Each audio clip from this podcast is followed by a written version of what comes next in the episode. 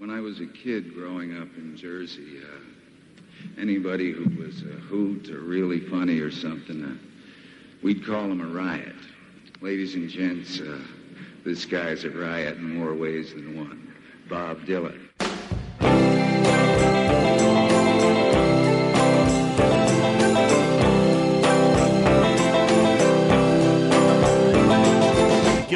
Undertaker sighs, the lonesome organ grinder cries, the silver saxophone say I should refuse you. The cracked bells, then washout horns, blow into my face with scorn, but it's not that way. I wasn't born to lose you. I want you. I want you. I want you so bad. Honey, I want you. This is Pod Dylan, the show that celebrates the work of Bob Dylan, one song at a time, proud member of the Fire and Water Podcast Network. I'm your host of Freewheeling, Rob Kelly, and joining me once again for this special Valentine's Day episode of Pod Dylan is my pal, Tara Zuk. Hi, Tara. Hi, Rob. Nice to I'm be back. it is so great to have you back. I have told uh, many, many people that your show that we did together uh, when we talked about Highlands, uh, the epic Highlands, uh, was one of my favorite shows. And and uh, last year when I applied for the Philadelphia Podcast Festival to try and get in, uh, they asked for your three of your best Pod Dylans, and this was one of the shows that I submitted. So I am, wow. and it's all because of you. So I am just so happy to have you back. Well, you know, I enjoyed doing that show so much. I'm really glad be on the show. And that's the reaction to the Highlands podcast was really positive. And, uh, you know, and I just had a lot of fun doing it. And talking about Dylan is always a good way to spend your time. And yeah, so thank you. Thank you very much. Thank you for having me back on. Oh, you're you're very welcome. So, so yeah, I said as I mentioned, uh, this is the Valentine's Day episode of Pod Dylan. I don't normally go out of my way to do sort of holiday related shows, but I don't know. Valentine's Day was uh, actually by the time everybody's hearing this was was yesterday, but it's it's kind of the weekend, and I thought it would be fun to just talk about a straight ahead Bob Dylan love song. He's written some of the great love songs in in all of pop music. And so I just thought, let me just, you know, we, we talk about grim stuff and heavy stuff on the show, but I want to talk about something just fun and where Bob is just really being utterly romantic with somebody. And so Tara and I, you know, of course, there was no shortage of songs to pick from. But uh, Tara, when you put this on your list, I immediately se- selected it. I Want You, which is, of course, from Blonde on Blonde. It is one of my all time favorite Bob Dylan songs. I the, the, That guitar riff. That oh. is in this song. That dun, dun, Wayne dun, Moss. dun, dun. Wayne Moss's It- guitar is amazing. I could listen to this song, I think, for three hours. Just that riff, that that- it's Yeah. so incredibly catchy. And while this was a single, this was released as a single off of Blonde on Blonde. It, it was never like that big of a hit. And I'm kind of amazed because to me, it's like this is everything you want. It's got the Bob Dylan kind of mystique to it, but yet it's so incredibly catchy. I mean, it's like it, th- to me, this is like Beatles level catchy pop hook. So, uh, so wh- what's your feeling about about this song? Well, what I love about the song, I love it too, and you know, its position on Blonde on Blonde is absolutely perfect, and it kind of um, it cuts through. There's a lot of very long, very deep songs on Blonde on Blonde, Oh, uh, yeah. very complex, and this song, it's three minutes and six seconds of complete like pop music, jingly. The brilliant guitar riff from Wayne Moss. You've got that little punctuated organ sound coming from Al Kooper. You've got the amazing drumming there from uh, I think it was Kenneth Buttrey who was doing the drumming on that one. Oh man, and that, that, that guy. and oh. especially like on the the mono remixes that were done, like the drums really come through really sharp and clear, and and it's just like you say, it makes you want to dance. It's like a real upbeat song, but you've still got that Bob Dylan, the lyrics, the imagery, the characters, uh, the metaphors. So you've got everything you could possibly want from a song. I was surprised when I looked it up to see how it did as a single that it didn't get any higher. I think it did make it to the top twenty in the Billboard, but It peaked at number twenty, it, right it at number just 20. about made number 20 and yeah uh, it just that surprises me really does because it is an amazing song and it's it's so fun and you know it has no right to pack so much information into a three minute pop song you know you, you look at it and go how did he do that and it's it's amazing it's a really great song so when i made the list i think you said oh send me three or four and i think i had 13 on my list Something like that, yeah. I want to talk about. It's like, and when you pick that one, it's like brilliant. We did Highlands last time, which is his longest song, and so doing a three-minute pop song, just let's do it. Yeah, I'm right. I like I like changing it up like that. I mean, yeah, Yeah. it's Uh, this I'm glad you mentioned that. Of course, the other stuff on on on uh, Blonde on Blonde, because of course, all, so many of those songs are these epic, long. Yep. Uh, think "Sad Lady of the Lowlands" and "Visions of Johanna" and "Stuck Inside a Mobile" with the Memphis Blues again. And you know, in in a, in a lot of ways, a lot of that album is preoccupied with. Uh, Love Lost, uh, the the morning after. I mean, sooner or later, one of us must know. And yet, this is such a straight ahead devotional song. And then, you know, Bob Dylan is, of course, so complex, and that's part of the reason I love him is that there's so much to these songs, and yet I like it when he uh, take occasionally strips it all down and just Yep. does it really simple. And this song, I again, another thing I love about it is the dichotomy of the the the verses. Which are incredibly complex and to the point where you don't even understand what's going on because Yep. it's just one crazy character after the next. And then you've got the chorus, which could not be more simple. And so the song, I, I quoted a little bit at the top, and he goes on. He says, The drunken politician leaps upon the street where mothers meet, and the savers who are fast asleep, they wait for you. And I wait for them to interrupt, keep drinking from my broken cup, and ask me to open up the gate for you. I want you, I want you, I want you so bad. Honey, I want you. And again, I love rock's greatest lyricist mm-hmm. is okay with writing, Honey, I want you, I want you so bad. I mean, just couldn't that be? It's like Frankenstein talk. It's so simple. Yeah, somebody was writing, and I, I, I read so many books sometimes I forget where I read it, but I, someone was saying that that balance is really important to the song.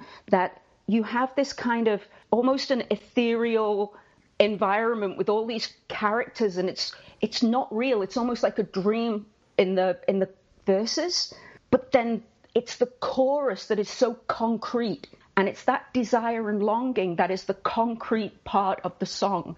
Not the dream sequences in the middle of the uh, in the middle of the verses but but the fact that he just has this desire that is preoccupying him in every way.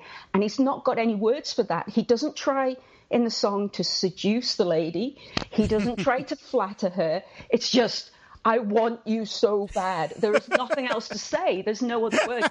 And so you've got this kind of the the the verses that are very dreamlike with all these characters, and then you've got this hard concrete. But this is how I'm feeling right now. And yeah, I I, I think that's one of the balances that makes the song so fantastic. Absolutely. I mean, I remember many years ago. Uh, back, I've, I've mentioned this uh, this person on the show before. My pal Dan Eaker, who I've been seeing Bob Dylan concerts with for a quarter of a century now, because we're both very old.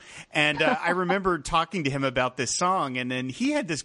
I had I, I sort of always had a tough time untangling the crazy verses. I mean, he goes on, all, all my fathers they've gone down, true love they've been without it, but all their daughters put me down because I don't think about it.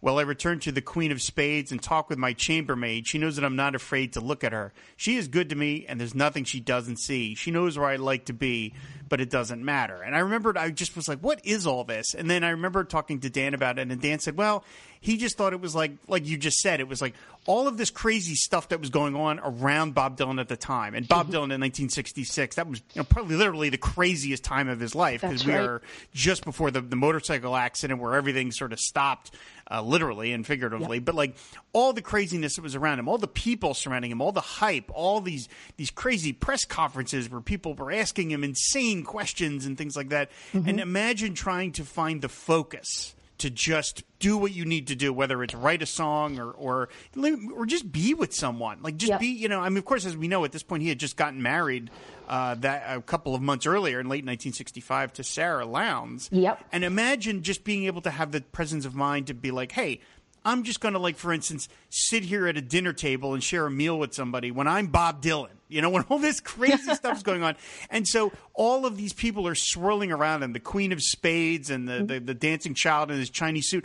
All of that is fighting for your attention. Yep. But yet the feeling he has for this person cuts through all that. Absolutely. It just goes right through. it. And, you know, that's, I feel like that's what, if you're lucky enough to have that in your life, and it not in some ways not even necessarily needs to be romantic love, but there's something Mm-hmm. that you want so bad and you desire so bad that it cuts through all the noise in your life. Yeah. It just you can put it all out and it's just this and I want this thing. I want you. I want you, honey. I want you. It's just some it's so beautiful and like I said that guitar riff Yeah. is just so. I mean, that's the kind of thing where I'm imagining them noodling around in the studio, right? Yeah. And when he, what was the name of the guitarist that you said? Um, the guitarist on this was um, it was Wayne Moss, I think. Wayne Moss. Yeah. Okay, Wayne Moss. I mean, imagine sitting there in the studio and just kind of, you know. And I don't mean to suggest that these musicians were were just banging around like it wasn't uh, uh, full of effort, because of course it is. Yeah. But imagine sitting there and doing these riffs and then just doing the dun dun dun. Like the minute you hear that, you're, oh my god! Well- you know, like you imagine what like that. This is going to be a hit record now because that that that Oh, riff yeah. is so hypnotic. Yeah, well, I know that Al Kooper was talking about it. Al Kooper is a really great storyteller. Like, there's there's videos online of him and there's interviews with him, and he just tells the stories of the time in such a way that is really evocative of the people and what was going on. And uh, it's funny you should say that about the the guitar riff because. I think with this particular song, what had happened, according to like Al Kooper and the, and the other people around, is that Dylan was still working on the song uh, when they were in Nashville doing the Nashville recording sessions. And it was recorded on the last recording session, and it was the last song. They recorded it between Right. three o'clock in the morning and seven o'clock in the morning. It took them four hours, multiple takes. I think there were only three complete takes. There were a few stops and starts and a rehearsal one. But Al Kooper had actually been working on this song with Dylan in his hotel room, according to Al Kooper. And Dylan had taught Al Kooper the piano uh, part, and Al Kooper would play the piano part while Dylan was writing lyrics and working on them and trying to get them right. And Al Kooper kept pestering him to record it, to record it, but he reckoned that Dylan was just deliberately like waiting till the last minute because he knew that Al Kooper really wanted to do it and he was just teasing him. But uh, working on this in the hotel room, and so really Al Kooper said like he used those piano parts when he transferred to the organ um, in the recording studio. Um, he was kind of punctuating the the song with the organ, and if you listen to it, it is it's almost like a counterbalance to Dylan's voice at the end of lines. It's ba ba da bum, you know, just like a little and. Um, It's almost circusy in a way. yeah, it is, isn't it? It's got all it, it's got that feel to it, and um, yeah. So they worked on this, and he said that when they came into the studio, and Wayne Moss played this guitar part, like it just blew him away, and it was Oh, like that's what that's what brought the song together because he hadn't heard it really with any guitars in the background. They'd just been working on it with the piano. Um, and they've been working on it in Dylan's hotel room. So that that's you know I think that sound is definitely what brings the whole thing together. You've got the guitar, you've got the organ, Dylan's harmonica at the beginning. Like when he intro- when he comes in with the intro, the way his, his harmonica wails, it's got that mm-hmm. that longing is in the in the harmonica as well. That sound, it just sets everything up. And I just I just think that the sound of it is probably like when Dylan talked on Blonde and Blonde about that thin, wild Mercury sound, the Right. metallic and bright gold, I think this song is probably one. If somebody was to say, "Well, what does he mean?" If you played them that song, I think they'd get that kind of thin, wild Mercury feeling from it. Yeah, it's got like a it's got like a sheen to it. Yeah. if you can if you can use that term for uh, music, which Yeah. of course it doesn't have a visual component. it has that feel to it to me, and and he also yeah, I'm glad a couple things I wanted to mention. First of all, you mentioned the the thin wild Mercury sound. That's of course one of the most famous Bob Dylan quotes, and I think from that same interview that that he pulled that quote, he said something else, or maybe it was later, but he said that in his mind his songs have a mathematical structure uh, underneath them that only he can see, and they sort of are like. Uh, it's almost like using, uh, you know, um, b- b- when you're putting, uh, building a building, and you, you really give it this strong metal foundation to where no matter what you put on top, this thing is not going to move. Yeah. It's, it's just built so solidly into the ground, and I, I, you know, I can appreciate what he's talking about. I don't really hear it because, again, I don't know music. But this is one of those things. The, the construction of the song, and you mentioned the other versions, and I've, I've there's the other takes have been released on various mm-hmm. bootleg series compilations, and it's almost there. It's Yeah. not quite. It's Yeah. it's a little more ramshackle. The guitar isn't as as high up in the mix, mm-hmm. so and his vocal is a little slower. So it's like you you could hear them getting to it, but they're just not there. And and this is you know one of the times that I think that Bob Dylan released the best version. I mean, there's his his career is littered with not the best versions being released, but this one I feel like this was the one. They knew this was the one. We didn't use. have to face palm this one. This is this is a good one. Well, he left this off blonde on blonde and it. No, why did you do that? Ah, um, yeah, many times I wave my fist to the sky and like, why? Why did you do that, Bob? There was an interview in 1966 around the same time that Dylan recorded Blonde on Blonde, and uh, he was talking about how he thinks of a song in terms of the whole thing. So it's not just the words, it's not just the music. They come together to make a sound, and he hears the sound of what he wants to say. And I think this song really captures that. Yeah, I mean, I said it. It sounds really of a piece, and mm-hmm. it is just sort of amazing. And, and like I said, when, when I was talking about the, the sort of mathematical precision, it's it's what I hear is like this song, as you mentioned, is only three minutes and six seconds. It's a perfect mm-hmm. pop song length. Uh, but like I, if this song had been like eight minutes, I feel like I wouldn't get tired of it. I feel like that yeah. riff is so refreshing to hear, and it's just so upbeat and mm-hmm. delightful mm-hmm. and so hooky that I just I was like, okay, Bob, if you if you had decided to do ten more verses, I would have been down with it. It would have been fine. But it's the fact that it is so brief and it's just such it's so punchy and then it gets out. But I feel like this is one of those songs that just has like this is off topic just slightly, but like um, Ballad of a Thin Man, which we've covered yeah. on the show before. Ballad of a Thin Man to me goes on a little too long. There's right. a point where I'm like, all right, I'm ready for this to wrap up. And then he's going into another verse, and I'm like, ah, all right, maybe he could have trimmed this out. I, I feel like that song, I know that song's you know, famous and it's a classic and mm-hmm. whatever, whatever. But I do feel like that song, I'm just using as an example, wears yeah. out its welcome a little bit to right, me. Right. This is one of those songs that does not. Now, maybe it is because you, and it is only three minutes, and it it it sticks out sort of so it, it contrasts a better word it contrasts so so much with the longer epic songs yep. that that's what makes it so good maybe if this had been seven minutes it would just get lost because you're like well there's one too yeah there's just too many epics on this but the fact that you've got these huge long songs and then this little punchy thing and then he gets out so the final verse yep. that he, he sings he says now you're dancing child with his chinese suit he spoke to me i took his flute no i wasn't very cute to him was i but i did it though because he lied because he took you for a ride up because time was on his side side.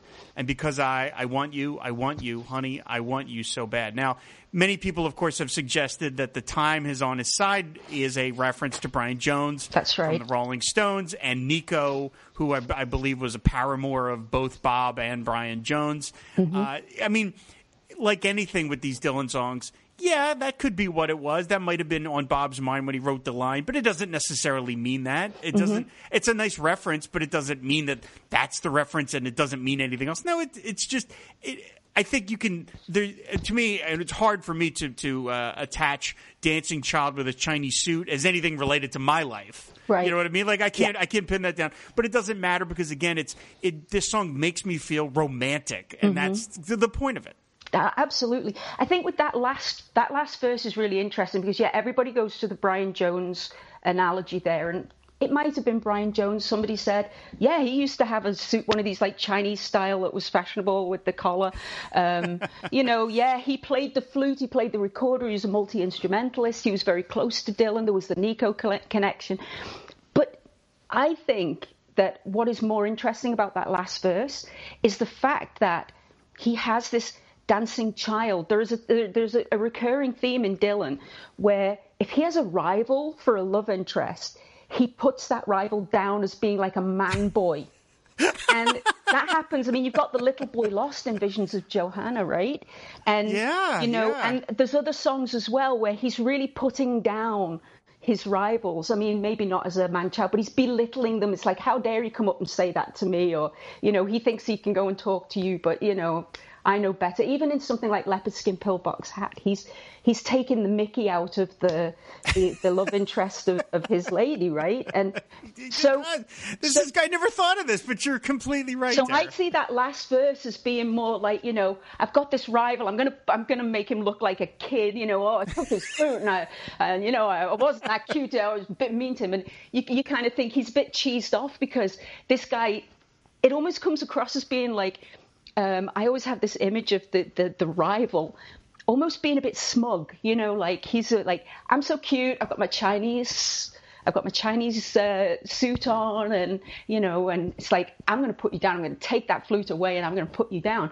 And but that verse is really great because by the time you get to the chorus, that or that the, the triplet before the chorus when I did it because he lied, because he took you for a ride. And then there's that line because time was on his side. And at the beginning of that, he almost goes to say and, but he stops, he stutters, he goes, ah, because time was on his side. There's like mm. a ah thing. And what is really interesting is that when I see that, I think I remember reading a couple of years ago, I reread Christopher Ricks' uh, Visions of Sin, and he mentions this song in the, the lust and desire part of his book. And what's interesting is he picked out kind of the way I did is that it was a deliberate stutter. Because, or, or at least even if it wasn't deliberate, it was, um, it was kind of uh, showing us how the singer is feeling because it's almost like he starts off with all this bravado, you know, oh, he's just a little dancing child. I took his flute. I wasn't cute to him. But then there's the rhetorical question, was I? And it's almost like he's seeking re- reaffirmation on that. Mm. So he's asking the question, was I? Like, but then by the time he gets to that line, because time was on his side, he's got that stutter in there. And it's almost like, like, you know, this guy's no good. He took you for a ride, he lied. And then by the time he gets to it, he just has to admit, now I was mean to him because I'm jealous. It's like by the end, he's kind of broken down and he's admitted his jealousy. So it's it's kind of um, yeah. I mean, I always see it as being like he starts off with this bravado, and then by the end, he's just right back to the same position with just, ah, I just want you. That's it. And but the interesting thing is that that stutter was edited out when they did the mono, when they re-released them all on mono and did the remixes. Apparently, not in the UK version, but in the American and Canadian version, they edited out the stutter at the beginning of that line. What the? What? That's what I. That's what I read in a, in a magazine that somebody complained about it um, when they were doing a review of it. That's crazy. So why would you? Why would you touch version. a note of this? I know you wouldn't mess that's, with it. Would you? It's still vocals are just perfect on this. Yeah, that that oh, that. So they edited, like, there goes all of my theory about him stammering and him making the admission about jealousy. But yeah, um, they edited it out apparently. Jeez, I really like that. I I never thought about that, but he does do that where he's taught when he does talk about a romantic rival, he does his best to make. I mean, good lord, uh, Dave Woodcock and I just talked about that a couple episodes ago for the "She's Your Lover Now" episode, which go. of course that's was gonna... recorded for Blonde on Blonde. Didn't make it on, but it was recorded, and that that's the ultimate. This other guy, yeah, this guy that you're he's who you know he keeps on saying everything twice to me. I mean, so yeah. it's like, yeah, he that's a that's amazing, Tara. I never thought of that, but he really does. He really puts a bullseye on you and man, um, it's it's sort of again, this is off topic a little bit, but this is what happens when we do the show. Is that I have a friend. Um, who has actually been on this show. I won't say who it is, but he's been, but, uh, well, I said he. He's been a guest on this show. And, uh, he's a wonderful human being. He's one of my closest friends, but he has in an unerring way of putting someone down by referring to them by a very quick, three or four word phrase. And I don't mean it's the same phrase for each person. He manages to come up with a phrase for this person. Oh, they're boom and boom. And he, and I'll be, he's such a sweet guy, but I'll be damned if he's not a thousand percent accurate every time. and I have said to him, I don't want to know what your phrase is for me. I don't want to know because it will crush me. It will because it'll be perfect. It'll be exactly correct, oh, and I don't want to live with that. Yeah. So just keep it to yourself. And he keeps saying, "Oh, I don't have one for you. I don't want to know. I don't want to know." So it's. I feel like with Bob Dylan, like you yep. imagine what it would feel like to have Bob Dylan put his sights on you. Oh boy, that had to be absolutely terrifying. And then again to do it as you just said in this final verse, kind of off on the side, because of course the song is not about the guy. It's not about the guy in the Chinese suit. It's about the woman that he's talking to. But yep. imagine being being able to cast such side eye seemingly so effortlessly. But that's amazing. I never thought about that this entire time. That's amazing. yeah. Well, I mean, the the funny thing is as well that like that that last line and it has that's why I kind of connected it because he talks about time. Time was on his side, and it's almost like this rival's got the upper hand. That Dylan is is the the, the singer, the protagonist, is so desperate in his in his um, desire and just I want you, I want you, and he feels like time is running out, and he's got to get his message across.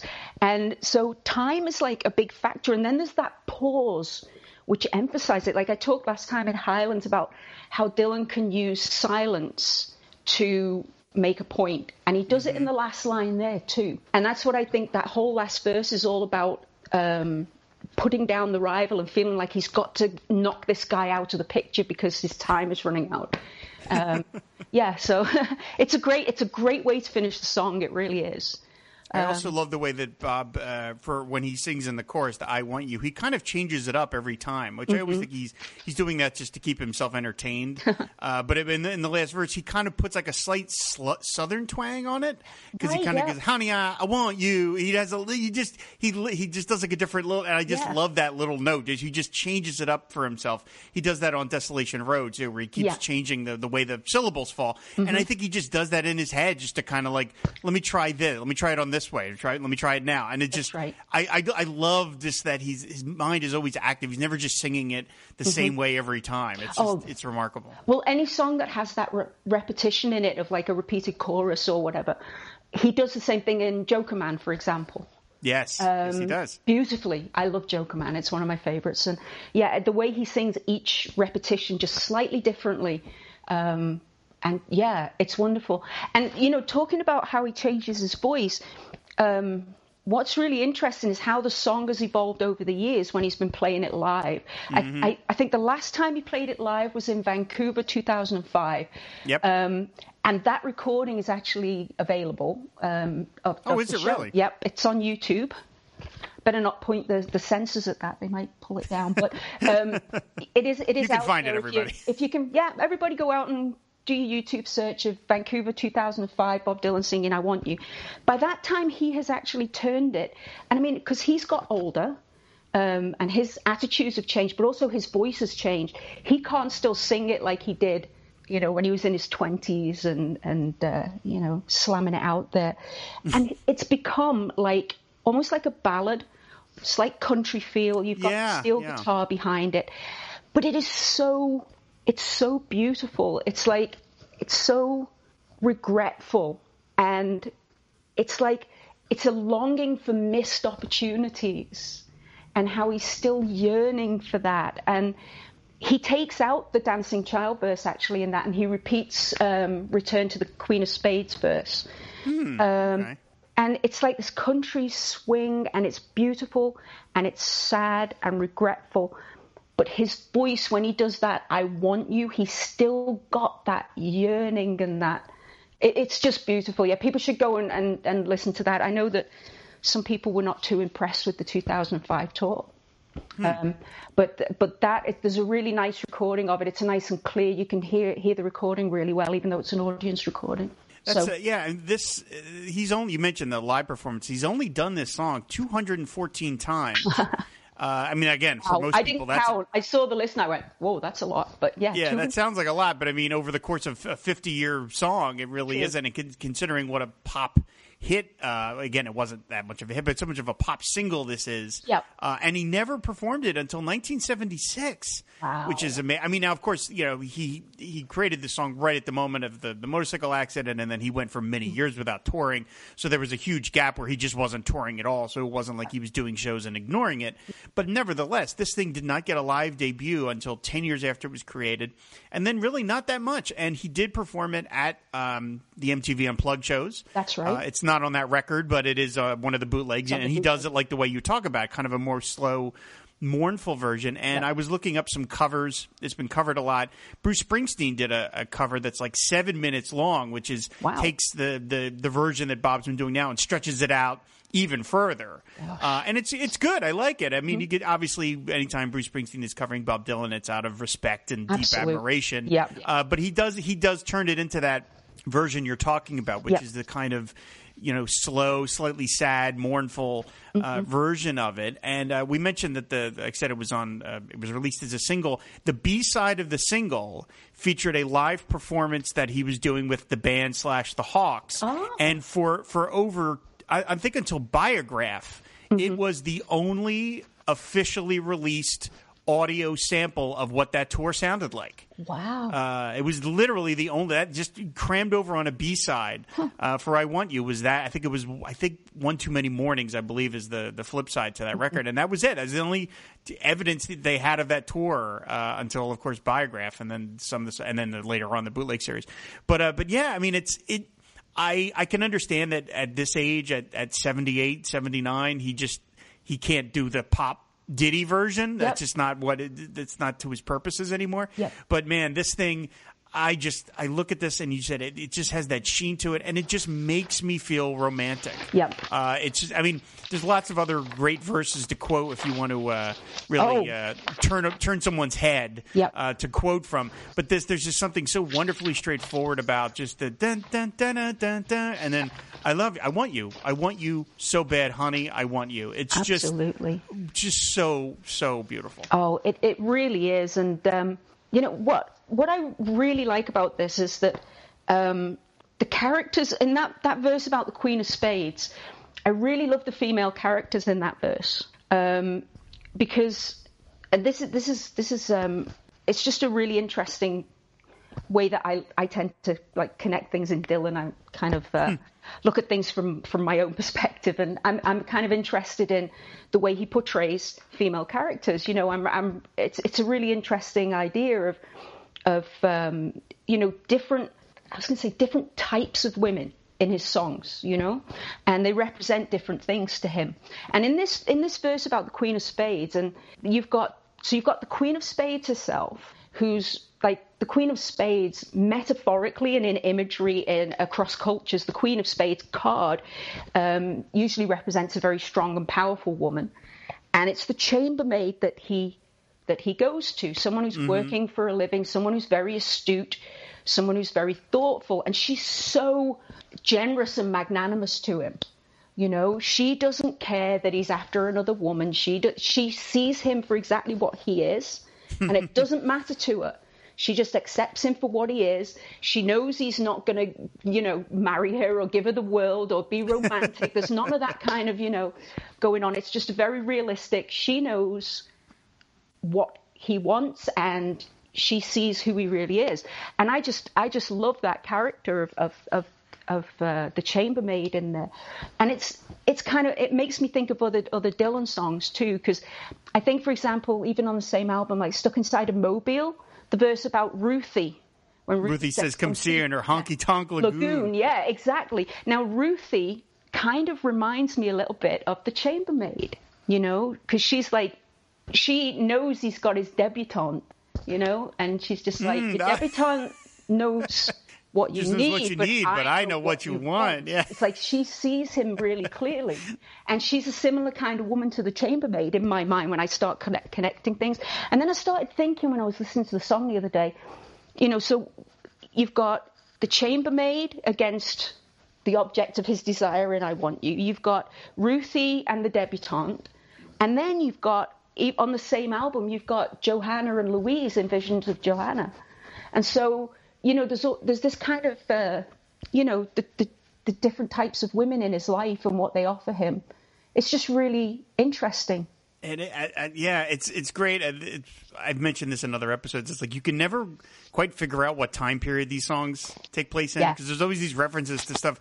I mean, the Queen of Spades and a chambermaid. Who the hell still has a chambermaid? Exactly. In, uh, in 1966, you know, Exactly. these songs are always like, what the hell? Like, you always feel like there's So cowboys wandering around or like maidens and castles. It's just, it's, I mean, obviously it's not meant to be taken literally, but it's, I love these references where you're just never sure what's going on. But yeah, that's right. I mean, they said there is a lot of similarity between Ruth. I mean, again, imagine these people were all on his mind Yep. when he was writing these songs. And um, you mentioned the sort of the pauses he puts in in the stutter. I love in that phrase where he says, "She knows where I like to be, but it doesn't matter," and he puts that pause. Yeah. he goes, "She knows where I like to be, but it doesn't." Matter, and I just love that Yeah. pause that he puts in. It's fantastic. He uses that timing so precisely. He's like the singing version of a comedian. If you get that punchline and you hit it right on and you've got the timing right, and he does it with the songs, he just hits those punchlines every time to get across what he's trying to say. Love it. I absolutely love it. And I mean, if you want to go a bit highfalutin here, um, Sure, why not? why not? Um, the Queen of Spades, actually, was a play by Pushkin, um, a Russian, uh, not not a Russian play, a Russian uh, short story that became an opera.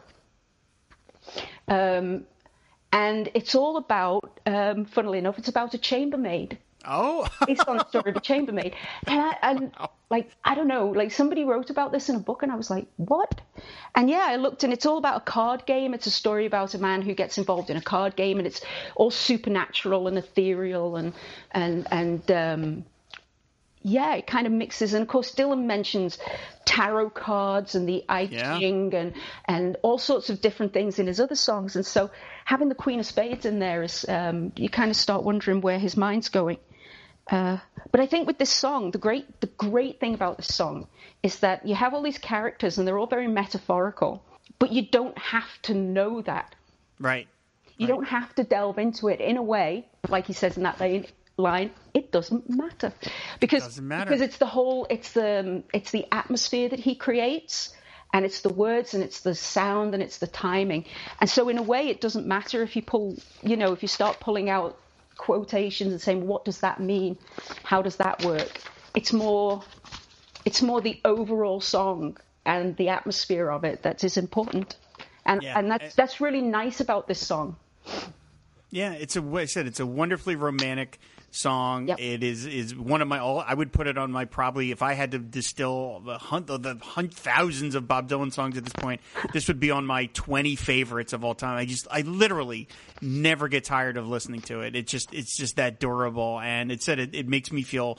Uh, there's lots of songs, uh, Dylan songs that make me feel lots of different ways, but this mm-hmm. one always makes me feel happy because it's just such a wonderful song of of. It means a lot of things, but just a song of utter devotion and and clarity, mm-hmm. which I really really enjoy. So uh, this yep. is just great. Tara, thank you so much as always. I really enjoy talking to you, and we are still we have to work on getting you to see Bob Dylan at some point. We, we still, still still has to be a thing. Bob has to come to your neck of the woods. He's been all over the world. He does concerts in like Reykjavik for Pete's sakes. he can come over to where you are and do a show. We have to get that moving. I am keeping my fingers crossed. He's uh, he's going to Japan this spring. Um, so I'm hoping he heads uh, towards Europe and the UK at some point this year. That would be absolutely amazing because I am ready to go see that man live. Got to have absolutely. the experience.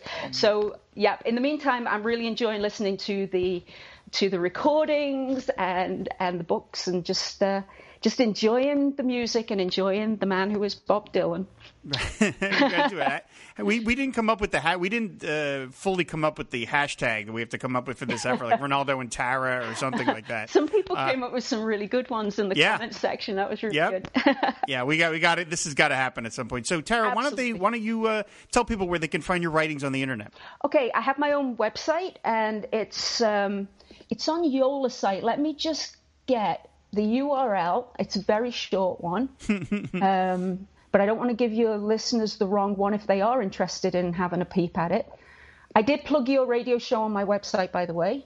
Oh, thank you very much. I've got a, bit, a link right at the top there to the Fire and Water Podcast Network. Um, thank you. It is just my name, Tara Zuk, T A R K, dot yolasite.com. That's it. All right, and excellent. Actually, if you Google my name and Bob Dylan's name together, you'll get it. Because oh, everything I write about Dylan in some way or another, um, whether I want it to be or not, right? there you go. So, um, yeah. If anyone is interested, my articles are up there. You can find me on Facebook. You can find me on Twitter. And uh, yeah, great to talk to anybody about Dylan. Like making new friends who are into Dylan and hearing different points of view.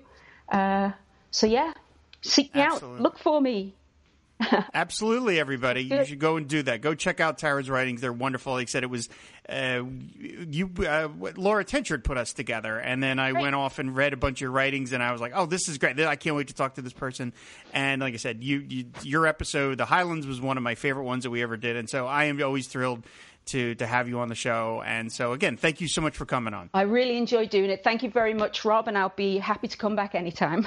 Excellent. So, of course, everybody, if you want to follow the show, go to the website, fireandwaterpodcast.com. We're also, of, of course, on Apple Podcasts. We're on Stitcher. We are on Spotify. We are burning it up over on Spotify. Thanks, everybody, for that. And if you want to support the Fire and Water Podcast Network, please go to patreon.com slash FW Podcasts. And there you can pledge various uh, levels. And one of, one of the rewards you can get is to be name checked on a show of your choice. So I have to give special thanks to Robert Ward and another contributor who chooses to remain masked and anonymous. Thank you for your support of Pod Dylan. I really do appreciate it. So that is going to do it for this episode of I Want You. Happy Valentine's Day, everybody. Uh, go out and listen to some Bob Dylan romantic songs. They, you know, just as we're signing off, there really needs to be like a Bob Dylan romantic song compilation. They haven't had that yet. Like just you know what I mean? Like just put some of his best love songs on a on a collection or something. He, they gotta. Sony keeps trying to repurpose his music. They gotta do that. They put this this song needs to be on there. So go uh, go check it out. It's I want you on Blonde on Blonde, and of course, if you don't own Blonde on Blonde, for Pete's sakes, go buy it. It's available everywhere. You need to own this. So uh, thanks everybody for listening, and we will see you later. Bye.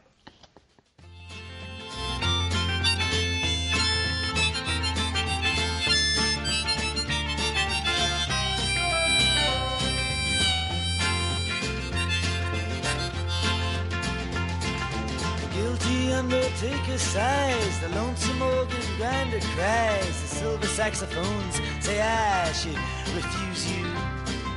The cracked bells and washed out horns blow into my face with scorn, but it's not that way, I wasn't born to lose you. I want you, I want you, I want you so bad. Honey, I want you. Drunken politician leaps upon the street where mothers weep, and the saviors who are fast asleep, they wait for you. And I wait for them to interrupt me drinking from my broken cup and ask me to open up the gate for you. I want you. I want you. Yes, I want you so bad.